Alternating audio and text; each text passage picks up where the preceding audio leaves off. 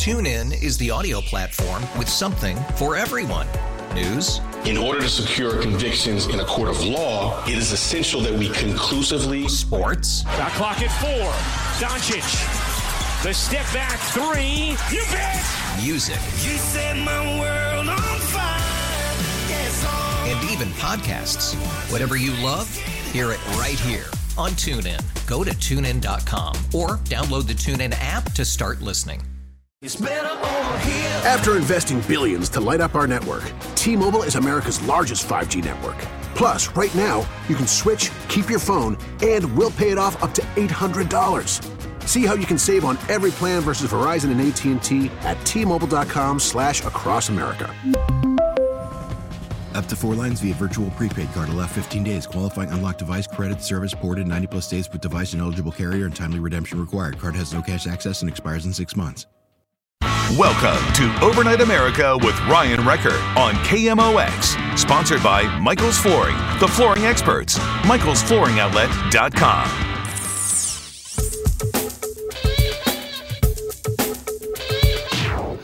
And welcome back to Overnight America. Joining us for this half hour is a legal analyst, also author of the book called Postgate How the Washington Post Betrayed Deep Throat, Covered Up Watergate, and Began Today's Partisan Advocacy Journalism. John O'Connor, thanks for coming on to KMOX. Hey, uh, great to be here, Brian. It's good to have you back. I enjoyed our conversation last time. It seems like it's been a few years, but we're looking at some of the different principles of Postgate and how relevant they continue to be in today's modern world when you talk about relationships that people have with different news agencies. But then you even throw in all of the news about big tech and how that plays into it, censorship. Um, it's just amazing how we keep seeing this go further down the line. But this is something that you've witnessed when it comes to credible news organizations. Washington Post definitely made themselves a credited, uh, credible news organization after the whole Watergate thing. But that wasn't the whole story. And you start to realize, wait a minute, uh, it's probably like this uh, across the board. Well, that's right. Uh, they made themselves a credible news organization, but they had monopoly power. And what's most important about Watergate was that they were given credit, the Post was, for getting rid of Nixon, credit or blame. Uh, and we know now, uh, through my book, that everything that, that, that their reporting was fraudulent. But what's most important about it is that they gained political power, that they were considered to be a political power. And when young people after that went into journalism, uh, reporters before this had been sort of hard bitten street guys, usually came up the hard way. Now reporting became something from la di universities. People wanted to change the world. The kids went to journalism school. But you only change the world if you pick a side and you have political power. So that's how it started. And the idea would be if you're going to change the world, you're going to tell, uh, I'm a lawyer, you're going to tell the jury all the facts if you don't have an opponent in the courtroom and you want to win a case? No, you're going to tell it the way you want to tell it in the way that benefits your side. And now what we've got is we combine that with today's cancel culture. And now it's almost like they don't even make a uh, an attempt to try to appear biased or try to appear that they're saying both sides. You know, Mark, uh, Mark Zuckerberg and and uh, Jack Dorsey at Twitter, Mark Zuckerberg at uh, Facebook. They they don't mind, uh, you know, basically uh, deplatforming people. Uh, the Hunter Biden story was not published before the election. Nine percent of the Biden voters said they would have considered that, uh, and they're unabashed about it. No, we consider that a lie. We consider that wrong. Well, you know, we're not going to publish it, and we're going to keep people from publishing dangerous or harmful things you know, not good things like we publish about uh, racial riots, uh, racial justice riots. That's okay. But the other kind of riots are not good, and so we're not going to give them credit. So the whole thing, Brian, is gotten to an absurd uh, point. But it all it, it all was sort of given its stamp of approval in Watergate. People still say these folks still act like they're heroes, reporting, being fearless reporters, and it's a joke and yet yeah. we have our country. Oh, uh oh, oh, our our phone line dropped there. Okay, we're we're going to um we're going to recall him real quick and, and get him back on the line. Okay, let's let's go to break. This will be good to to reset things, but we'll um take a break. John O'Connor He was the lawyer that represented Deep Throat as part of the Watergate uh, in the Washington Post story, which was very famous. And it's not the whole story. So we're going to reconnect with him. We'll be right back. It's Overnight America, KMOX. Get home fast and informed. Total Information PM starts weekdays at 4 on St. Louis's News Radio, KMOX, and KMOX.com. All right. We are reconnected with our guest. He's a legal analyst, author, and famously was the lawyer for Deep Throat as part of the Watergate informant that was talking to the Washington Post. And his uh, book is called Postgate How the Washington Post Betrayed Deep Throat, Covered Up Watergate, and Began Today's Partisan Advocacy Journalism. And John O'Connor, welcome back. Hey, good to be with you. These are important times uh, today. Yes, they are. And I wanted to um I wanted to compare something and I, I don't know if this is a great comparison, but I think there are some lessons in your story in Postgate and what we saw when it came to the first impeachment and then the investigation into Donald Trump. And I started to think these news organizations started to get anonymous tips from people that we later find out were completely false, but the news decided to run with them and continued to perpetrate this in a way that further along the investigation. It was just used to fuel it. I, I, don't know if the news organizations were used. I don't know if they went along for the ride because it just matched what they wanted to do. But it reminded me of how information could go from one to another, at least an individual into a news organization. And in your case, your your client into the Washington Post somehow Uh, things get mixed up. We don't know. In your case, you know what happened there, but at least in this case, I feel like there's some similarities to what went down just a few years ago. Well, what I would say is you're too kind. If it were just like the game of telephone, when you go get around in a room and 15 of you whisper something in one ear and it goes all the way around and the message gets garbled. With the news organizations, it's not a game of telephone these folks, and one of the things I proved in Postgate was that this was a deliberate, conscious choice not to do things, not to say the truth.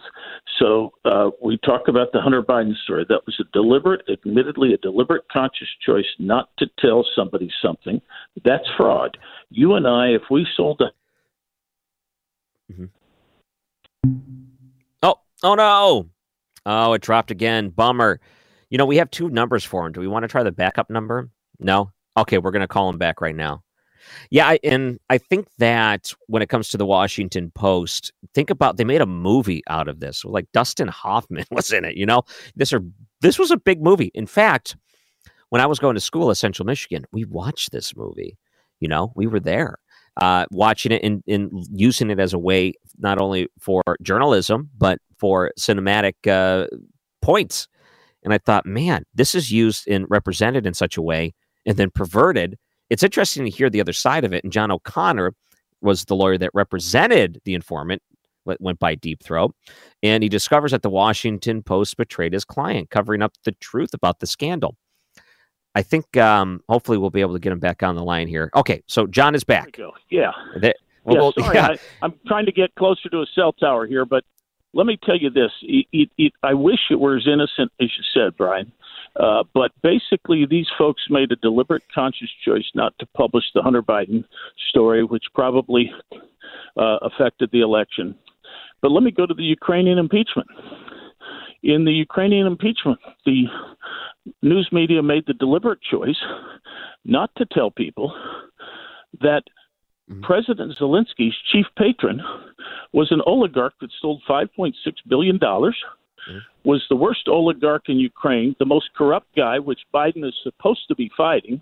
Mm-hmm. And yet, who represents Igor Kolomoisky, Zelensky's patron? Mm-hmm. None other than Hunter Biden. So it was Hunter Biden that protected Kolomoisky. It was Joe Biden and John Kerry that got Kolomoisky foreign aid in mm-hmm. billions, which he stole. Now, I'm telling you this, I bet you everybody listening to this broadcast does not know that when President Trump was asking for an investigation of Biden's, he was looking at a very important strategic matter. Uh, Kolomoisky was very Russian oriented, Russian uh, oligarch. The whole fate of Ukraine depended upon that investigation. When we impeached Trump, we hurt our national security. We shoved uh, Ukraine toward Russian influence and to corruption. which were which Biden was supposed to be fighting. Now that's just a little little example, Brian. But what I'm saying is these things have consequences, and yet you find. I'll give you one example, and I'll shut up and let you ask me a question. but let me give you another one. The New York Times just had a little blurb that I cut out, and it said, "Well, you can't compare the social justice riots of this summer." With the social justice protests of the summer, with this terrible anti democratic riot in, in D.C. Now, what they're saying is the Post is, oh, everything that happened this summer was fine. The the riot that happened in uh, the uh, uh, Washington D.C. was not. Well, come on now, let's call let's let's be equal. Let's be fair. I'm not I'm not in any way holding out a brief for what happened on January 6th, but come on, let's let's be balanced. But anyway, I'll, I'll uh, stop my diatribe, Brian. and Well, let me do this real quick. Question. Did did you hear Ron DeSantis? His the you know governor of Florida was taking some questions the other day, and they were talking about how Florida is going to be taking on some of these tech companies, and he brought up the Hunter Biden thing specifically. Did you hear that? I, I read about it, and I'm 100% behind him. And what he's really saying is, look, we're giving these platforms immunity, but yet Yeah. they're still deplatforming people because Yeah, of well, their views. Yeah, Yeah. let me do this. I have the clip. Do you want to hear it real quick? Because it's great. It's, it's a fantastic sure. clip. Absolutely. Let's- Absolutely. All right, here it is. See that there's no requirement for those that are posting on the internet to have any, uh, you know, any kind of regulation or any kind of, uh, you know, accurate portrayal of events. Because uh, a lot of this is, uh, you know, the, the deplatforming seems to be driven by somebody who did something that provoked the platform's attention. Well, I think it's been done in a, in a way that's completely unprincipled. I, they, they mentioned the Hunter Biden. Hunter Biden story was true. Okay. We now know it was true. And the typical corporate media outlets, they just chose to ignore it. Obviously, they wanted to beat Trump. They had a they had a, a view on the election. They didn't want to give it any air. So we rely on social media to go around that, not let corporate legacy media outlets control the discourse and let us speak. So you had the New York Post to run it, and you couldn't get any traction. You couldn't get any reach on it because big tech put their thumb on the scale. So that was true. What they said at the time, oh, it was it was it's a conspiracy or it's based on on on hacked information. Are you kidding me? You, you're trying to tell me if there was hacked information that could damage me, you guys wouldn't print it? Give me a break. You can whiz on my leg, but don't tell me it's raining. okay, so that's Ron DeSantis as part of the, and that was uh, became a viral clip online. So he's saying that social media, the the role that some of these alternative media platforms would allow for you to continue to bring this out, even when it's purposely ignored or censored in mainstream media, even that is starting to go away, which is how dangerous is that? You know, imagine these things. If you didn't have an opportunity or whatever it may be in order to tell your story, and you have a story to tell. Well, the great thing about social media is it's always been a way around the legacy media. Mm-hmm. Yep. Oh, I think that was John again. Oh no, John.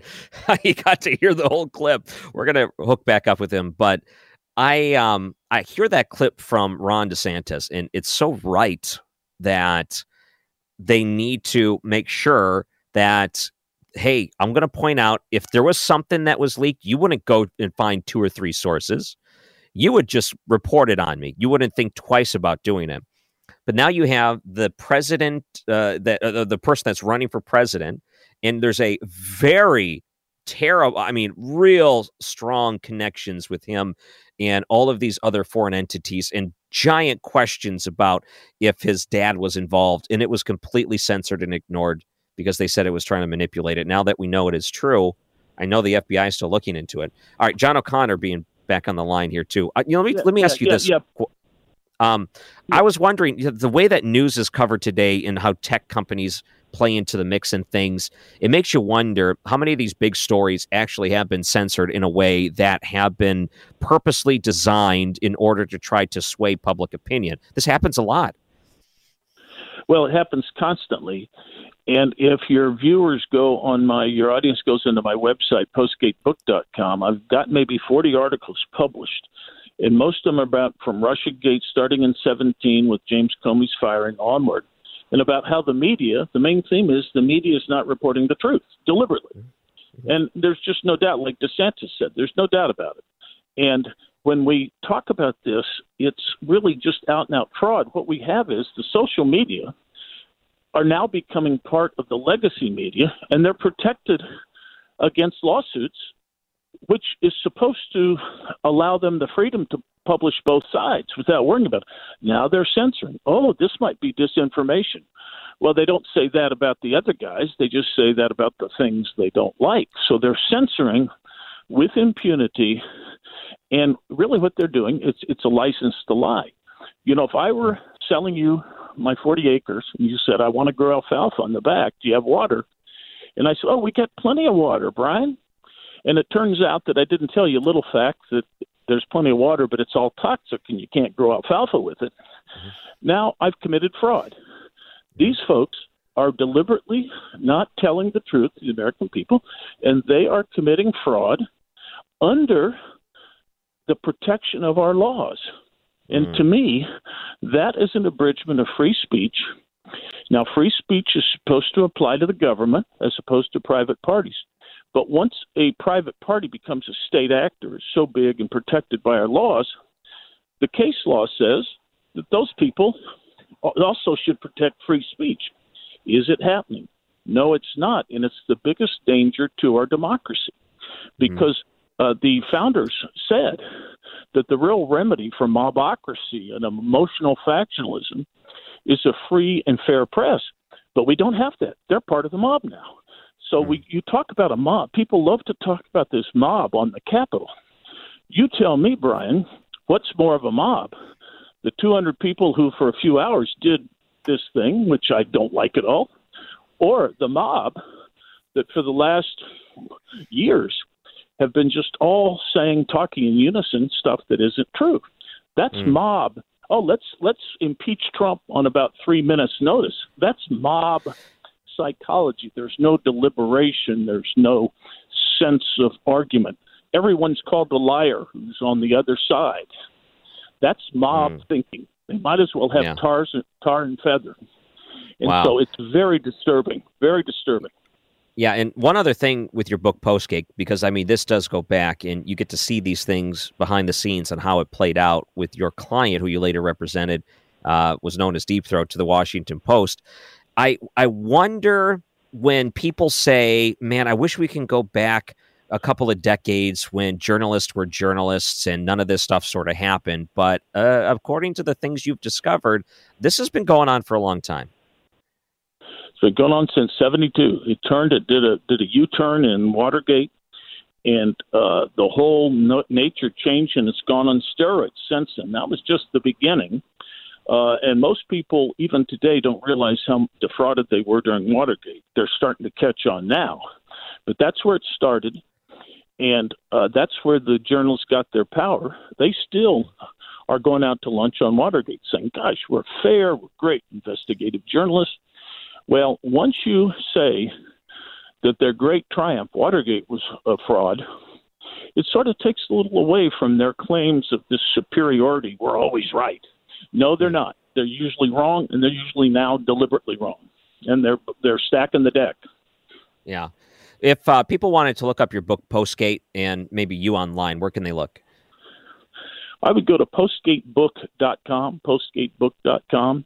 The book can be ordered on any of the uh, uh, various sites, but postgatebook.com will get you some of these articles that I published. I'm mm-hmm. coming out with a uh, a podcast soon too about Watergate, but the book is very important and it's a lot of fun. It's a lot of fun. It's a real romp, and it'll it'll it'll be fun for the readers.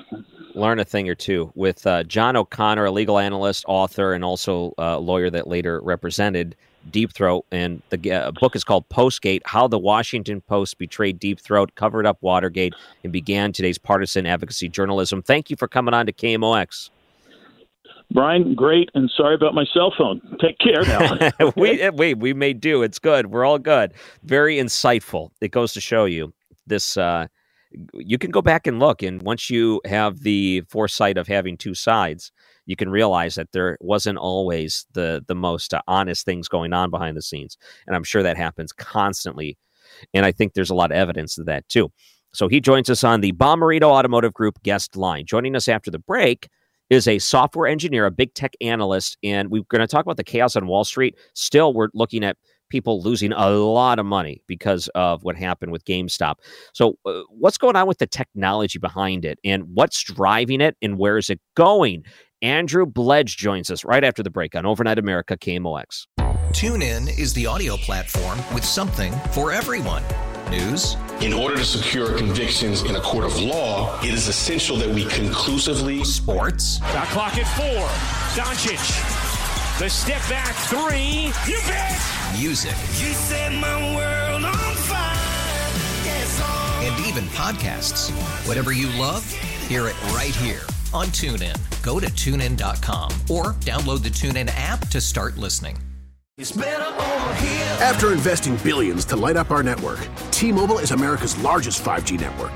Plus, right now, you can switch, keep your phone, and we'll pay it off up to $800. See how you can save on every plan versus Verizon and AT&T at T-Mobile.com slash across America.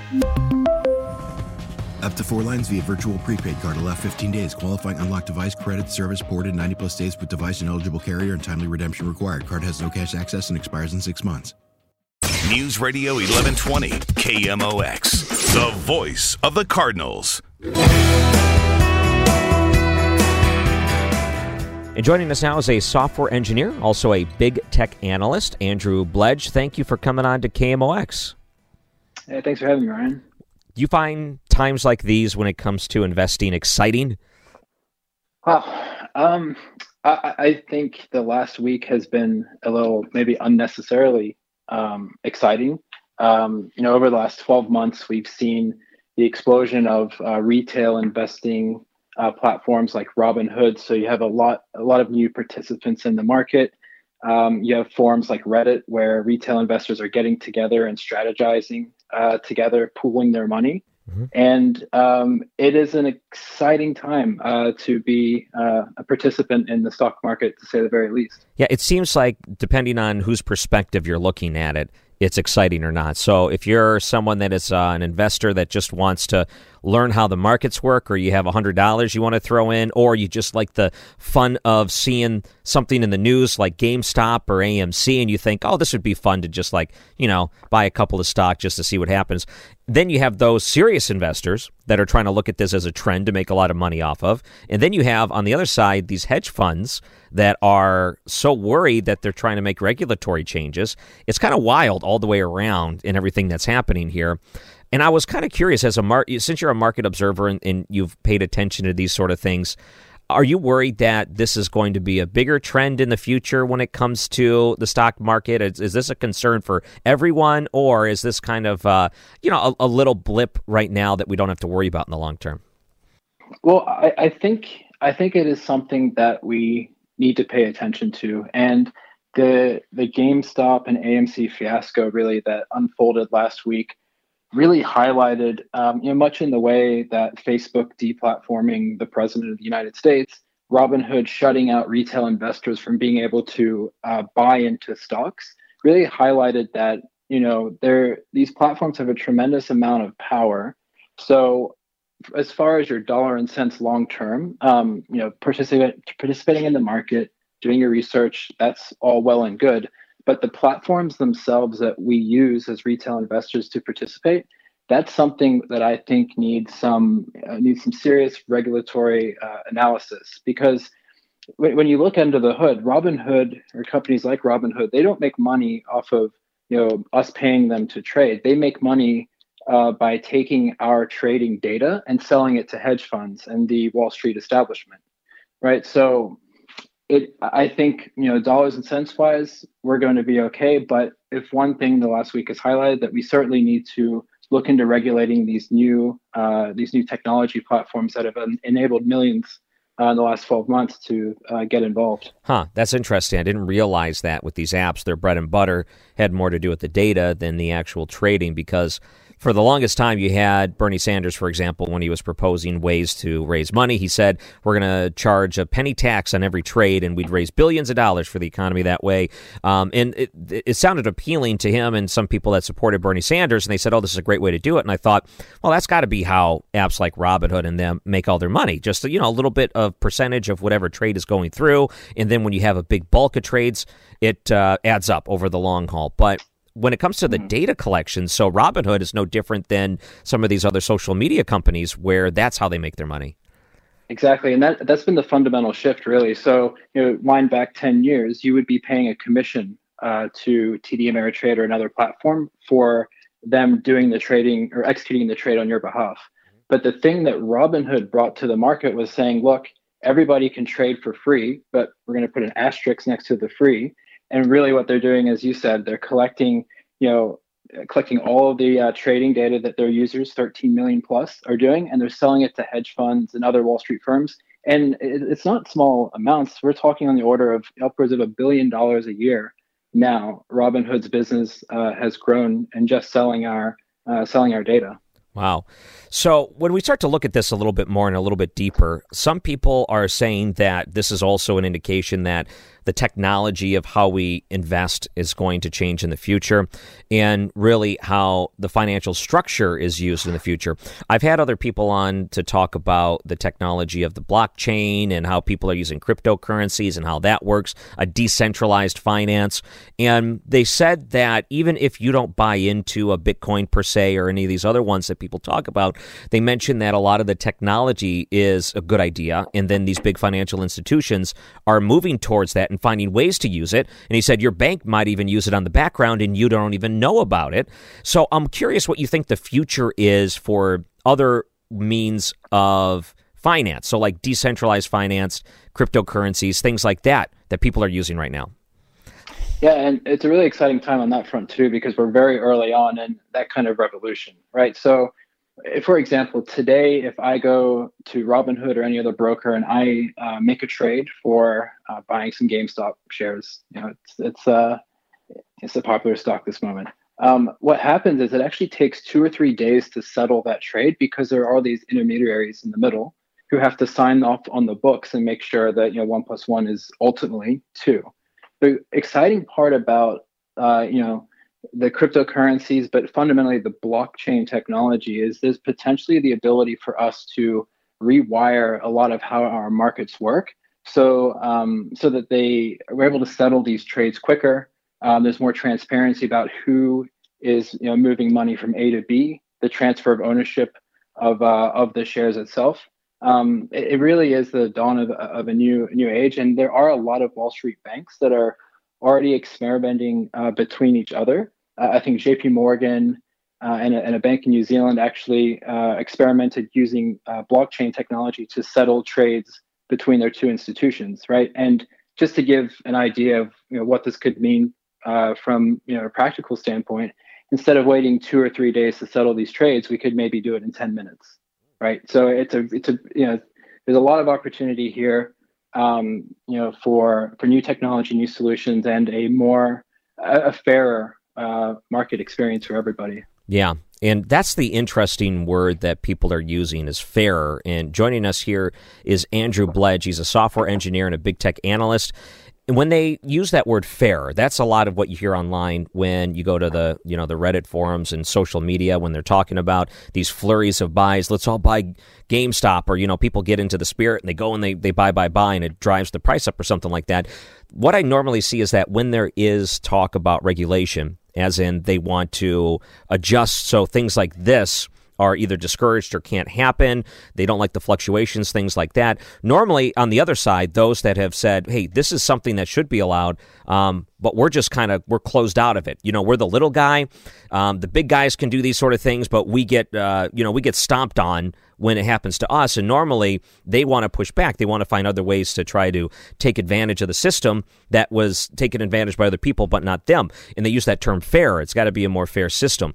Is something like uh, the blockchain, is that ultimately the fairest system, or is that not the right way to look at it?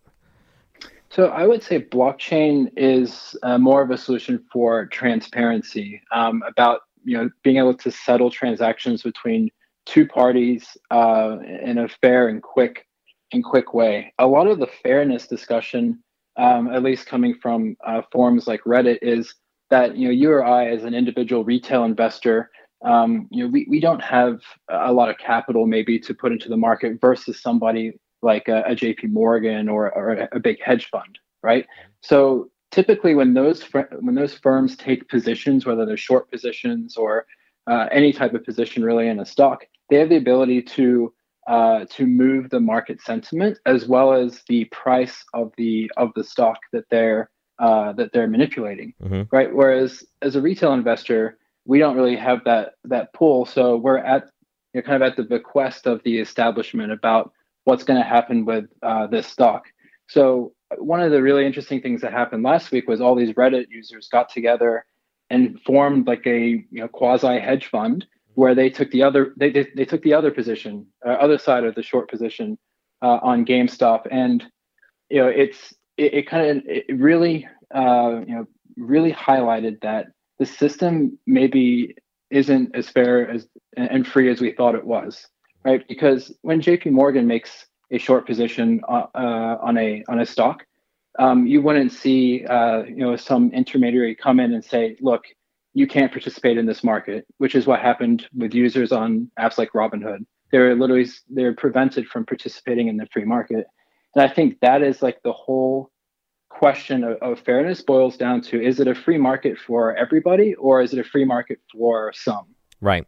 There's a couple of different uh, things that I saw online that I thought were good points. And Mr. Wonderful, who is on Shark Tank, and he was on CNBC this weekend. And uh, for some reason, his name I'm being I'm blanking on it right now. But he went on there and said it shouldn't be up to regulatory commissions and people to say, I'm not allowed to invest in something because you're afraid I'm going to lose money on it. He said no one should be stepped in and told that um, because that's some of the arguments that be, are being made. They said, you know, we're talking about uneducated investors that don't understand the risks, so we need to, for their own good, make sure that they they're not allowed to do this sort of thing. And he said that shouldn't be how the market steps in to prevent someone from their own good.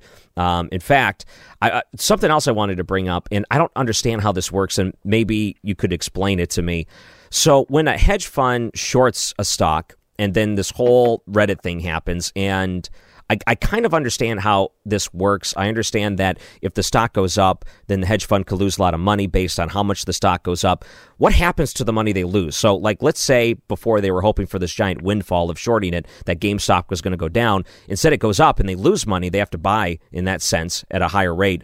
What? So, what do they buy into?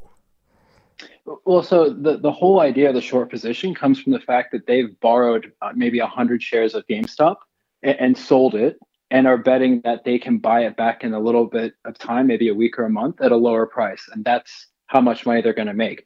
But the problem is when you when you do that, the person you're borrowing the stock from, they're going to expect uh, some repayment. And then you know, kind of like when you have a mortgage, you have to make an interest payment on, on the on the amount of money you borrowed you know, hedge funds have to do the same thing, and that amount of uh, collateral or usually required is actually it's typically tied to the gap between how much you know it was how much the market price was when that short position was started and what it is today. So you could imagine if you graph out as that GameStop price went from 10 to 50 to 100 to 400, that all of a sudden these hedge funds are looking at this huge, uh, you know, giant pit of uh, of money that they no longer they no longer had. So they had to go get bailouts from other hedge funds, or they had to you know close other positions in order to pay off uh, these uh, these short positions that were essentially draining uh, draining them towards insolvency.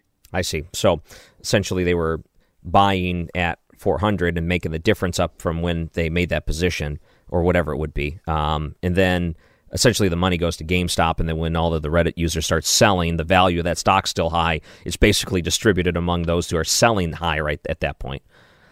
Right, and, and that was the fundamental problem that with Robinhood's approach. Instead of Robinhood, you know, saying, um, you know, you can't buy or sell this stock, or instead of the exchange saying you can't buy or sell this stock, they said you can sell it, which means that the hedge funds only have a, a, a, certain amount that they can lose now. There's a ceiling to it so you can sell it, but you can't buy it. And Reddit's whole strategy, all these people, they went in and bought all these shares to push the price higher and higher and higher to put more and more pressure on the hedge funds to uh, close those short positions. When you take away that upward momentum in the price, it's fundamentally unfair because hedge funds were able to get out of those positions. And then you left the, the retail investors who were buying into this thinking that you know they wouldn't be prevented from participating, which is a fair assumption. They were the ones left uh, holding the bag. Right. So you're someone that pays attention to the markets. You're a uh, big tech analyst. You're a software engineer. People wanted to look you up. Where can they find you? I'm primarily on Twitter, so at Andrew Bledge, B L E J D E. Um, I tweet about finance and technology, and then maybe a little sports uh, sprinkled in there. finance and technology is an important combination. There used to be that old PSA in the 90s that was science and technology. And I used to be able to sing that entire song because they played that PSA on a loop for like five years. And now it's finance and technology that all the kids are into because that's where a lot of the, the fun is when you go online and you read about these things. Andrew Bledge, B L E J D E. You can look him up on Twitter. Thank you so much for coming on to KMOX. Uh, thanks for your time, Ryan. Appreciate it. And Andrew joins us on the Bommarito Automotive Group guest line on Overnight America, KMOX. Now back to Overnight America on KMOX. Sponsored by Michael's Flooring, the flooring experts. Michael'sFlooringOutlet.com. What a crazy story. I, I know that when there are news stories about this, I've been having a good time reading about it, and I've learned a lot about the stock market in that sense. I saw this one story on the New York Post. Reddit trader behind GameStop rally says he lost 13 million in one day. How's that possible? a Reddit user who helped spark the explosive rally in GameStop uh, lost more than 13 million uh, as the shares crashed. He had 50,000 shares of GameStop and was along 500 call options. I don't know how the call options work. The value of a stake dropped to 13.6 million on Tuesday as share prices tumbled 60%, roughly 5.2 million in loss Monday. And that was expected. I don't know what he was expecting. Did he think everyone was going to hold on to these things forever? Did they think that that GameStop was going to be a Fortune 500 company forever? Yeah, right. Uh, there was no indication that any of that was going to happen. I feel like, if anything, they realized that the roller coaster was going up, and they knew that after uh, they call out the short that was happening from that hedge fund, that that would be the time to get out. I don't know why he didn't get out. Maybe it was because whatever they used to trade weren't allowing it. Uh, I know David Portnoy, who is someone that is on uh, Twitter, and he's been doing so many great things with it. Uh, and he's been just an advocate so many different restaurants, including here in St. Louis. He was someone that got burnt big time in something like this. I think he said seven hundred thousand dollars he lost, and a lot of it had to do with not being able to use and sell the way they were because they were holding and freezing things. It was terrible. That shouldn't have happened. I feel like these class action lawsuits are going to really show you the flaws when it comes to some of these trading sites when they don't do your will. All right, another hour of Overnight America coming up, and there was a story on the BBC about the atrocities going on in China. If you haven't heard this story yet, I'm telling you, it's adult. So keep that in mind. It's Overnight America, KMOX. TuneIn is the audio platform with something for everyone. News. In order to secure convictions in a court of law, it is essential that we conclusively. Sports. Shot clock at four. Doncic. The step back three. You bet. Music. You set my world on fire. Yes. And even podcasts. Whatever you love, hear it right here on TuneIn. Go to tunein.com or download the TuneIn app to start listening. We really need new phones. T-Mobile will cover the cost of four amazing new iPhone 15s, and each line is only $25 a month. New iPhone 15s? It's better over here. Only at T-Mobile get four iPhone 15s on us and four lines for 25 bucks per line per month with eligible trade-in when you switch. Minimum of four lines for $25 per line per month with auto pay discount using debit or bank account. $5 more per line without auto pay, plus taxes and fees. Phone fee 24 monthly bill credits for all well qualified customers. Contact us before canceling account to continue bill credits or credit stop and balance on required finance agreement due. $35 per line connection charge apply. Ctmobile.com.